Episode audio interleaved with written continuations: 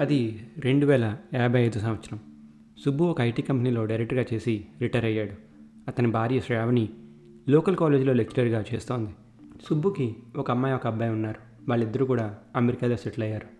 Subbu and భార్య అమెరికాలో ముప్పై ఏళ్ళు ఉండి ఇండియాకి తిరిగి వచ్చి హైదరాబాద్లో సెటిల్ అయ్యారు. Morning walking evening yoga music వినడం లాంటివి సుబ్బు డైలీ క్రమం తప్పకుండా చేసేవి.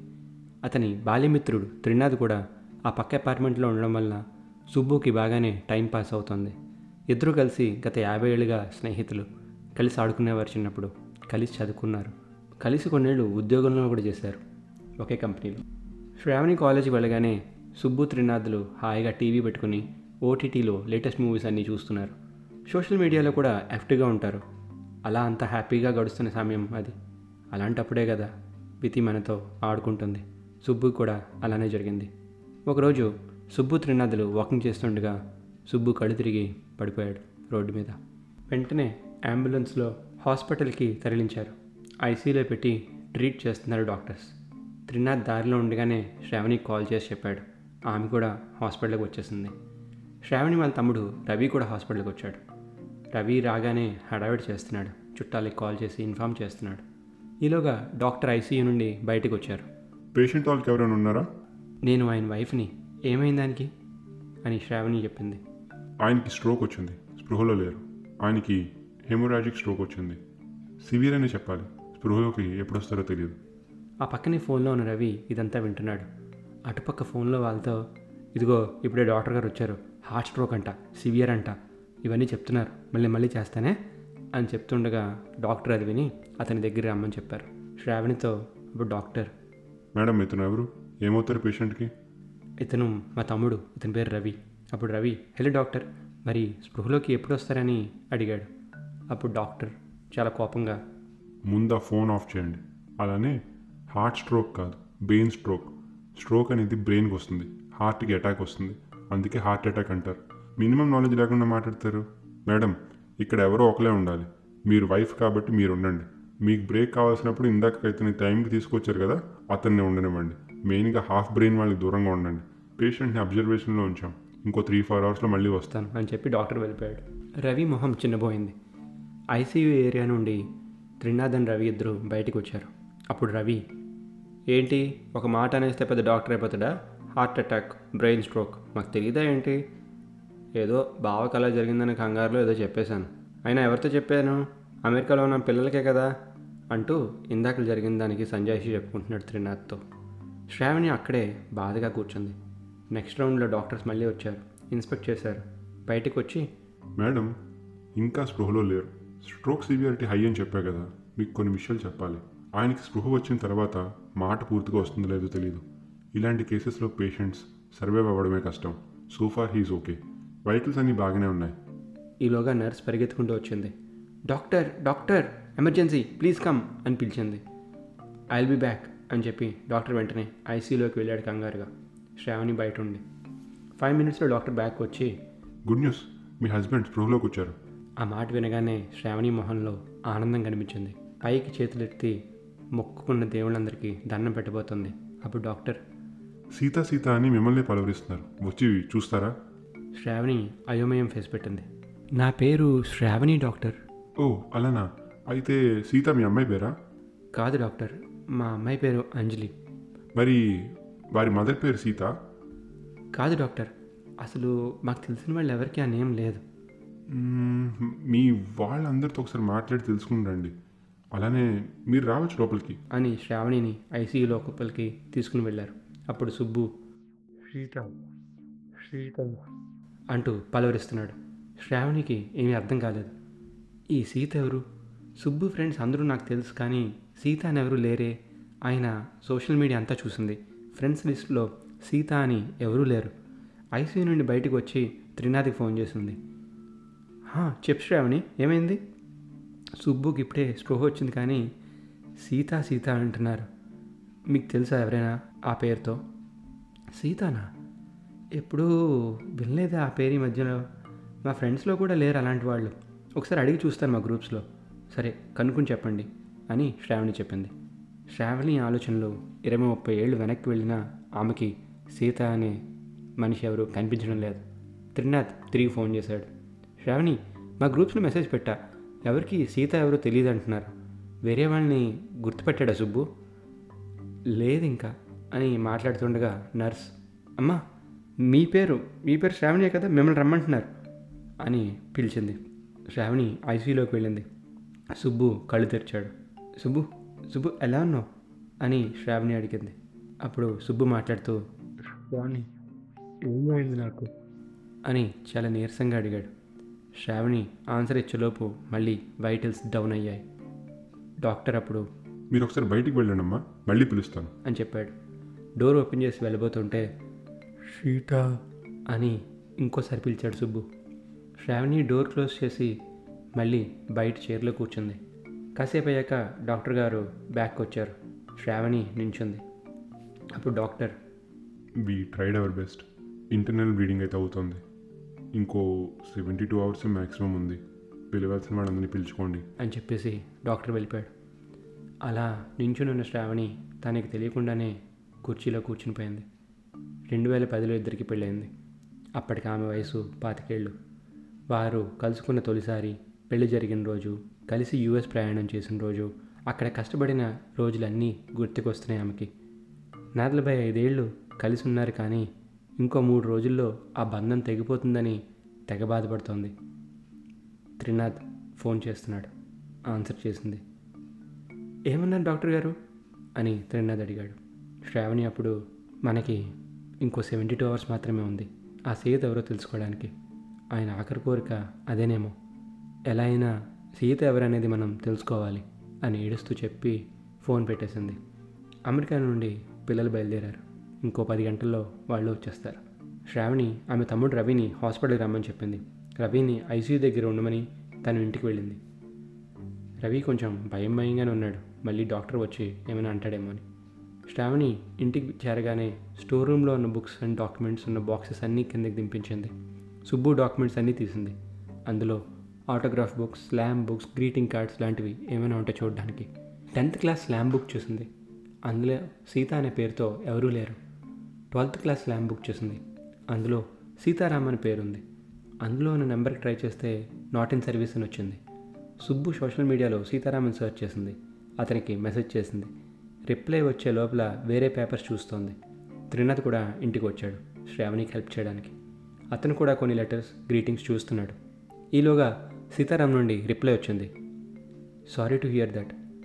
తను సుబ్బు క్లోజ్ ఫ్రెండ్స్ ఏమీ కాదు. జస్ట్ తెలుసు అన్నట్టే చెప్పాడు. సుబ్బు వర్క్ చేసి మానేసే ముందు కొలీగ్స్ అంతా గ్రీటింగ్ కార్డ్స్ ఇచ్చేవారు. అందులో కూడా ఏమీ లేదని త్రినాథ్ పక్కన పెట్టేశాడు.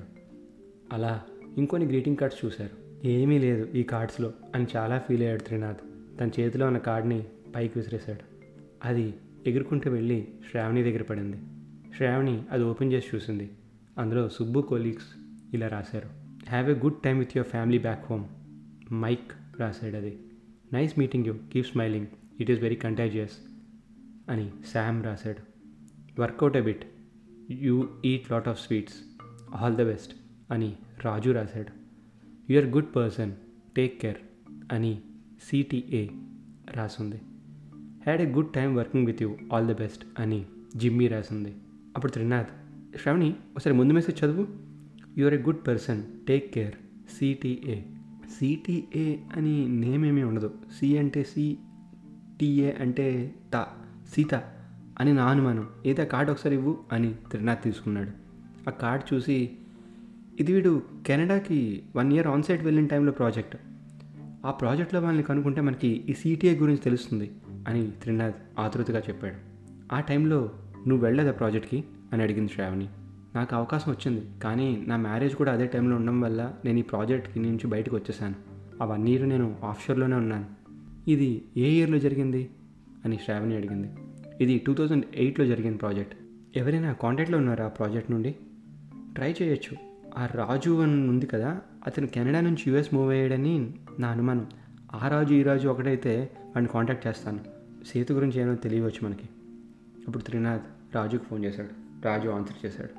హా Trinath long time WhatsApp man ఆ రాజు సుబ్బుకి స్ట్రోక్ వచ్చింది స్పృహలో లేడు కానీ స్పృహ వస్తే మాత్రం సీత సీత అంటున్నాడు. టూ థౌజండ్ ఎయిట్లో మీతో వర్క్ చేసినప్పుడు సీత అని ఎవరైనా ఉన్నారా? ఓ my god this is so sad Sita Sundar అని ఒక తమిళ అమ్మాయి ఉండేది. ఆమెతో సుబ్బు వర్క్ చేశాడు అప్పట్లో. సుబ్బు వెళ్ళిన కొన్ని రోజులకి ఆమె కూడా వెళ్ళిపోయింది ఆ ప్రాజెక్ట్ నుండి. ఆ సీత నేమ్ ఇప్పుడు ఎందుకు చెప్తున్నాడు సుబ్బు? నాకు అర్థం కావట్లేదు. ఆ సీత ఫోన్ నెంబర్ కానీ డీటెయిల్స్ కానీ ఏమైనా ఉన్నాయి నీ దగ్గర? అని త్రినాథ్ అడిగాడు. లేదు కానీ ఆమెది ఊటీ అని తెలుసు. ప్రాపర్ ఊటీ బేస్డ్ అమ్మాయి. కెనడాలో one one and half years వరకే ఉంది. మళ్ళీ ఊటీ వెళ్ళిపోయింది. అయితే వాళ్ళ నాన్నగారిది బట్టల షాప్ అని ఒకసారి చెప్పినట్టు గుర్తు. ఊటీలో బట్టల షాపు సీత. ఈ మూడు తప్పితే నాకు ఇంకేమీ గుర్తు రావట్లేదు. అని రాజు చెప్పి ఫోన్ పెట్టేశాడు. త్రినాథ్ వెంటనే ఊటీ వెళ్ళడానికి డిసైడ్ అయ్యాడు.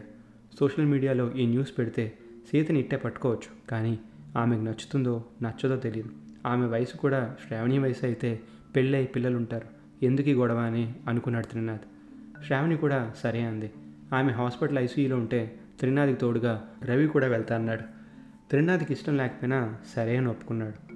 టైం సాయంత్రం ఐదైంది. త్రినాథ్ అండ్ రవి కోయంబత్తూర్కి ఫ్లై చేసి అక్కడి నుండి ఊటీకి కారులో వెళ్దామని డిసైడ్ అయ్యారు.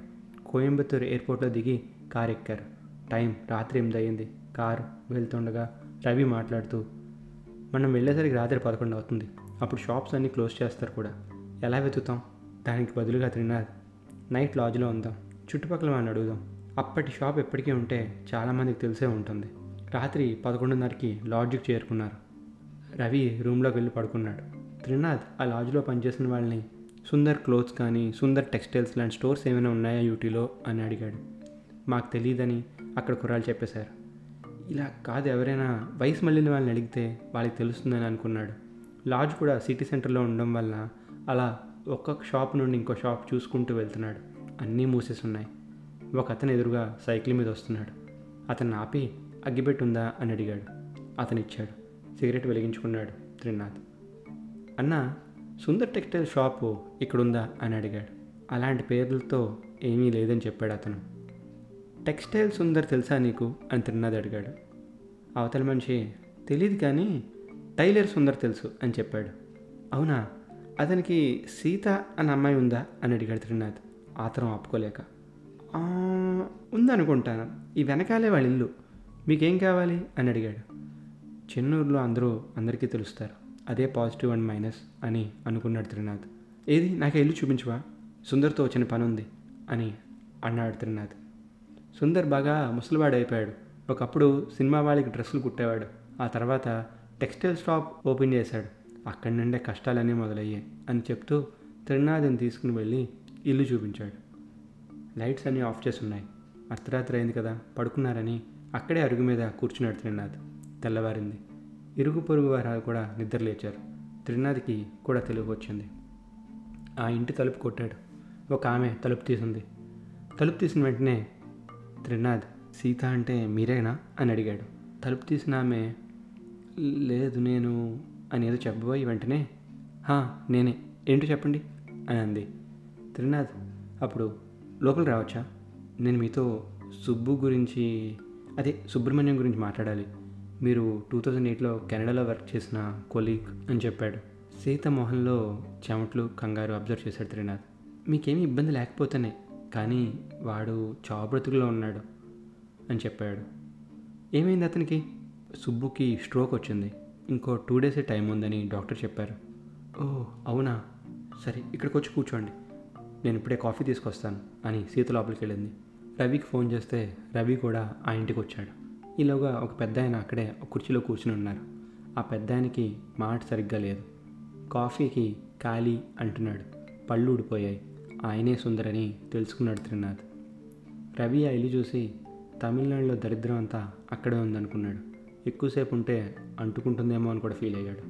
సీత కాఫీ కలుపుకుని వచ్చింది సుందర్ వచ్చి రాని మాటతో అని అడిగాడు. అప్పుడు రవి మాస్టారు మేము సీత కోసం వచ్చాం.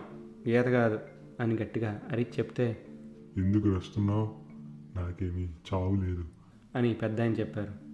ఓహో చెవుడు లేదా? మాటే తేడా అన్నమాట అని అనుకున్నాడు రవి. సీత వచ్చి కూర్చుంది. త్రినాథ్ అప్పుడు తనతో తెచ్చిన గ్రీటింగ్ కార్డ్ చూపించాడు. ఇందులో సిటీఏ అని రాసింది మీరేనా అని అడిగాడు. సీత అది చూస్తూ అవును నేనే రాశాను. సుబ్రహ్మణ్యానికి కదా? అని అంది. అవును వాడు పలవరిస్తున్న సీత మీరే అని మేము ఆశిస్తున్నాం. మీరు మాతో ఒకసారి హైదరాబాద్ రాగలరా? అని అడిగాడు. అప్పుడు సీత అటు ఇటు చూసి కొంచెం సేపు ఆలోచించి సరే మీతో వస్తాను కానీ నాన్నని చూసుకోవడానికి మా తమ్ముని రమ్మని చెప్పాను. రెండు రోజుల్లో మళ్ళీ వచ్చేస్తాం కదా? అని అడిగింది. అప్పుడు రవి రెండు రోజులకి ఇవాళ దిగి మళ్ళీ నైట్కి వచ్చేయచ్చు అన్నీ బాగుంటాయి అని అన్నాడు. త్రినాథ్ అప్పుడు అవునమ్మా రేపు మధ్యాహ్నం కల్లా మళ్ళీ వచ్చేస్తావు. మనం బయలుదేరాలి పదకొండు గంటలకే ఫ్లైట్ ఉంది అని చెప్పి సీతనని రెడీ చేసుకోమని రమ్మన్నాడు. కారులో ముగ్గురు కూర్చున్నారు. డ్రైవర్ స్టార్ట్ అయ్యాడు. ఇంకా ఎయిర్పోర్ట్కి వెళ్ళడానికి టూ అవర్స్ పడుతుంది. త్రినాథ్ అప్పుడు సుబ్బు ఎలా తెలుసు? అని అడిగాడు. అప్పుడు సీత కెనడాలో కలిసాం ప్రాజెక్ట్ వర్క్ కోసం అని చెప్పింది. రవి అప్పుడు మా బావ లాస్ట్ స్టేజెస్లో మిమ్మల్ని తలుచుకుంటున్నాడంటే ఎందుకంటారు? అని అడిగాడు. సీతమొహం చిన్నబోయింది. ఏమీ మాట్లాడలేదు. త్రినాథ్ అప్పుడు మాట మార్చి వేరే విషయాలు మాట్లాడాడు. అలా ఎయిర్పోర్ట్కి చేరుకున్నారు. టికెట్ కొని సెక్యూరిటీ చెక్ దగ్గర సీత ఐడి కార్డ్ తీసుకుని ముగ్గురు ఎయిర్పోర్ట్లో లోపలికి ఎంటర్ అయ్యారు. ఆమె ఐడి కార్డ్ బ్యాక్ ఇవ్వబోతుంటే త్రినాథ్ ఐడి కార్డ్ మీద నేమ్ గీతా సుందర్ అని ఉంది. త్రినాథ్ అదేంటి? మీరు సీత కాదా? గీత? అప్పుడు రవి అయితే ఇందాకలా ఆ పెద్ద అని చెప్పింది నిజమన్నమాట ఈమె గీత? అని వెంటనే గీత మొహం చిన్నపోయింది ఏదో తప్పు చేశానే అన్న కంగారులో ఏం చేయాలో తెలియక అలా నించునిపోయింది. ఇప్పుడు త్రినాథ్. వాట్ ఈస్ దిస్ ఇలా ఎలా అసలు? ఎవరిని మోసం చేస్తున్నారు మీరు? గవర్నమెంట్నా మమ్మల్నా? సుబ్రహ్మణ్యన్న? సీత అప్పుడు అయ్యయ్యో గట్టిగా మాట్లాడకండి. నా పేరు గీత. సీత నేను ట్విన్స్ సీత లేదు రాలేదు. మీ పర్పస్కి నేను సరిపోతాను. సో లెట్ మీ కమ్ అని అంది. రవి అప్పుడు మా బావ ఆఖరి కోరికలో కూడా క్వాలిటీ లేదు. అతనికి నువ్వు సీతవి కాదు గీతవని తెలిస్తే అంతే సంగతి. అసలు సీత ఏది? అని నిలదీశాడు. అప్పుడు గీత సీత చనిపోయింది. చనిపోయి కొన్నేళ్ళు అవుతుంది నేను కూడా రావక్కర్లేదంటే చెప్పండి. నేను వెళ్ళిపోతా అని బెదిరించింది. రవి త్రినాథ్ ఒకరి ముఖం ఒకరు చూసుకుని సరే సుబ్బు ఎలాగో స్పృహలో ఆన్ అండ్ ఆఫ్లో ఉంటున్నాడు కాబట్టి మేనేజ్ చేయవచ్చు అని అనుకున్నారు. ఫ్లైట్ ఎక్కారు. త్రినాథ్ ఆపుకోలేక సీతకి ఏమైంది? అని అడిగాడు. అప్పుడు గీత ఇది చాలా పెద్ద కథ. ఇప్పుడు అవసరమా? అని చెప్పింది. రవి అప్పుడు ఏంటి? త్రీ అవర్స్ ఫ్లైట్ జర్నీ కూడా సరిపోదా నీకు చెప్పడానికి? అని అడిగాడు. అప్పుడు గీత చెప్పడం మొదలుపెట్టింది. మేము కవలలం. అసలు మా నాన్న అమ్మ కూడా కన్ఫ్యూజ్ అయ్యేవారు. అందరిలానే ఆ జనరేషన్లో ఇంజనీరింగ్ అంటే మోజు కదా. మా నాన్న టైలర్ అయినా లోన్ తీసుకుని మమ్మల్ని కష్టపడి చదివించాడు. మాకు మార్క్స్ బాగానే వచ్చేవి. చదువైన వెంటనే మాకు ఉద్యోగాలు వచ్చాయి. నాకు నెక్స్ట్ జన్ ఐటీలో జాబ్ వచ్చింది.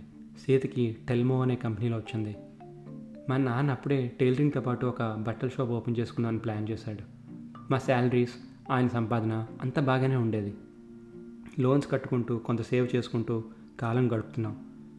సీత నేను నైట్ అయితే అన్నీ చెప్పుకునేవాళ్ళం. వాళ్ళ ఆఫీస్ కబుర్లు మా ఆఫీస్ కబుర్లు. అప్పుడప్పుడు అంటే వర్క్ తక్కువగా ఉన్న డేస్లో సరదాగా ఒకరి ఆఫీస్కి ఇంకొకరు మార్చి వెళ్ళేవాళ్ళం. అంతా బాగానే అవుతున్న టైంలో సీతకి మా నాన్నగారి షాప్లో వర్క్ చేసే సతీష్ పరిచయం అయ్యాడు. వాళ్ళిద్దరూ ప్రేమలో అన్న విషయం ఒకసారి సతీష్ పొరపాటున సీత అనుకుని నాతో తన ప్రేమ విషయం చెప్పినప్పుడు అర్థమైంది ఆ విషయం సీతని అడిగితే ఆమె కూడా ఇష్టపడుతున్నానని చెప్పింది. కానీ మా నాన్నకి వాడి మీద నమ్మకం ఉండేది కాదు. షాపులో సామాను దొంగలించేవాడనేమో అని అనుమానం ఆయనకు ఉండేది సతీష్ మీద.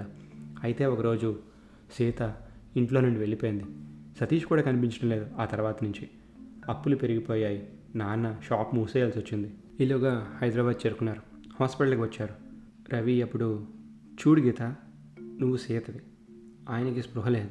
ఉన్నా మాట్లాడలేరు సో మేనేజ్ చెయ్యి అని చెప్పి ఐసీయూ దగ్గరికి తీసుకుని వెళ్తూ ఉంటే సుబ్బు పిల్లలు కూడా అమెరికా నుండి వచ్చారు. త్రినాథ్ రవిని పలకరించారు. సుబ్బు కొడుకు కిరణ్ అంకుల్ ఒక గుడ్ న్యూస్. నాన్నకి స్పృహ వచ్చింది. మాట్లాడుతున్నారు. మేము ఆల్రెడీ డాడీకి చెప్పాం. మీరు సీతను తీసుకుని రావడానికి వెళ్ళారని. డాక్టర్ చెప్పారు షాకింగ్ న్యూస్ లాంటివి చెప్పొద్దని. బ్రెయిన్కి స్ట్రెయిన్ అవుతుందని డాడీని ఆల్రెడీ ప్రిపేర్ చేసి ఉంచాం. మీరు సీతను తీసుకొస్తున్నారని. అని చెప్పాడు కిరణ్. త్రినాథ్ రవి ఒకరిమొకరు చూసుకున్నారు. అది గుడ్ న్యూస్ అని అనుకునే టైంకి అదే బ్యాడ్ న్యూస్ అని గీతను చూసిన వెంటనే అర్థమైంది వాళ్ళకి. గీతని భయం భయంగానే లోనికి తీసుకుని వెళ్ళారు. డాక్టర్ వచ్చాడు. ఏంటి ఇంతమంది ఇక్కడ? అందరూ గో అవుట్ జస్ట్ ఇద్దరు మాత్రమే ఉండండి పేషెంట్తో అని చెప్పారు. త్రినాథ్ అందరినీ బయటికి వెళ్ళిపోమని చెప్పాడు. శ్రావణి కూడా బయటికి వెళ్ళడానికి సిద్ధపడింది. గీతను చూసింది. త్రినాథ్ అండ్ గీత మాత్రమే లోపల ఉన్నారు సుబ్బు నెమ్మదిగా కళ్ళు తెచ్చి సీతను చూశాడు. సుబ్బుకి మాట సరిగ్గా రావడం లేదు. లెఫ్ట్ సైడ్ అంతా కొంచెం పెరాలసిస్లా వచ్చింది. కానీ ఏదో చెప్పడానికి ట్రై చేస్తున్నాడు.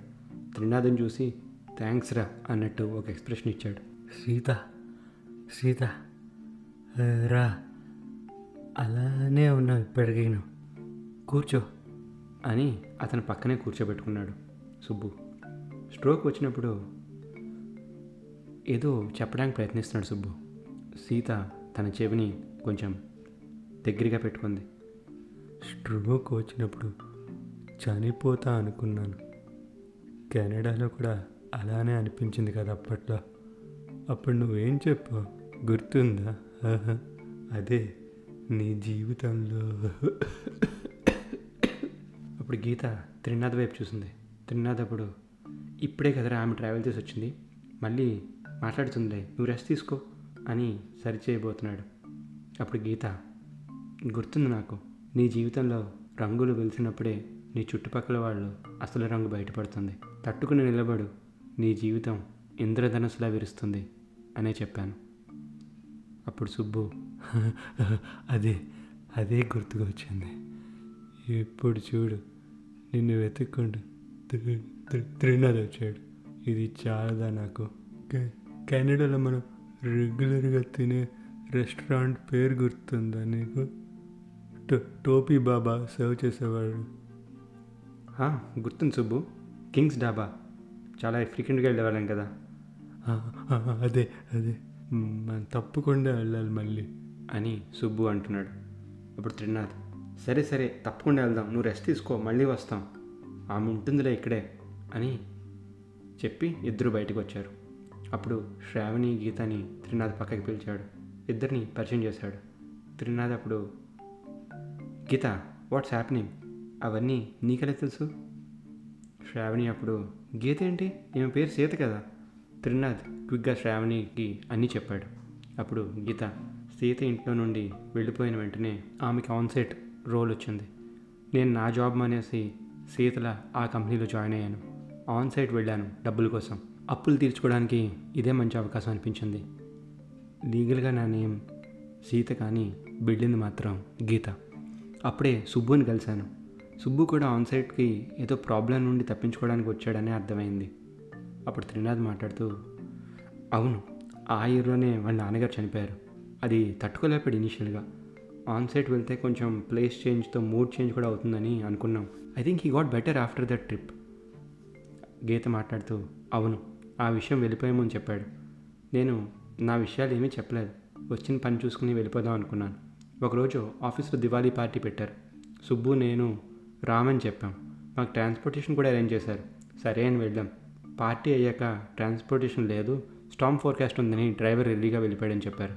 అప్పుడు సుబ్బు నేను లోకల్ బస్సులో టూ త్రీ అవర్స్ ట్రావెల్ చేసి రీచ్ అవ్వాల్సి వస్తుంది. అయితే ఆ టూ త్రీ అవర్స్ మా లైఫ్ని చేంజ్ చేశాయి. అప్పటికే ఆరు నెలలు అయ్యాయి ప్రాజెక్ట్లో. ఎందుకు జీవితం అని అనుకుంటున్నాడు సుబ్బు. అదే టైంలో నేను నా ప్రాబ్లమ్స్ గురించి చెప్పి సింపతి పొందడం కన్నా సుబ్బుకి హెల్ప్ చేసి పాజిటివ్ ఎనర్జీ ఎన్ఫోర్స్ చేద్దామని అనిపించింది. అందుకే అతన్ని మోటివేట్ చేస్తూ మాట్లాడేదాన్ని. అది సుబ్బుకి చాలా నచ్చింది. అతని నాన్నగారు కూడా అలానే మాట్లాడేవారు అని చెప్పారు సుబ్బు. మేము ఎక్కిన బస్ ట్రాన్సిట్ పేరు కేంబ్రిడ్జ్ ట్రాన్స్పోర్టేషన్ అథారిటీ అంటే సిటిఏ అక్కడి నుండే నన్ను సిటిఏ అని పిలిచేవారు సీత. నన్ను అమ్మాయిల కన్నా అతని నాన్నలా చూసుకున్నారు. నా విషయాలు ఏవి చెప్పి ఇబ్బంది పెట్టిందే లేదు నేను. ప్రాజెక్ట్ అయ్యాక సుబ్బు ఇండియాకు వచ్చాడు కానీ మేము ఎప్పుడు మళ్ళీ కలవడానికి ట్రై చేయలేదు. ఎవరి లైఫ్లో వాళ్ళు బిజీగా ఉన్నాం. శ్రావణి ఇదంతా విన్నాక గీతను హక్ చేసుకుంది. డాక్టర్ వచ్చి ఇంటర్నల్ బ్లీడింగ్ ఎక్కడ అవుతుందో ఫైండ్ అవుట్ చేశాం. ఆపరేషన్కి రెడీ చేసుకుంటున్నాము. I think you should be out of danger if everything goes well అని చెప్పాడు. ఆ మాట వినగానే అందరిలోనూ కొత్త ఉత్సాహం వచ్చింది. మన జీవితంలోకి వచ్చిన ప్రతి వ్యక్తి మనకి ఏదో చెప్పడానికే ప్రయత్నిస్తారు. అది మంచి అయినా అవ్వచ్చు చెడైనా అవ్వచ్చు. కొంతమంది మనతో ఒక్కసారి మాట్లాడినా చాలు. అది జీవితాంతం గుర్తుండిపోతుంది.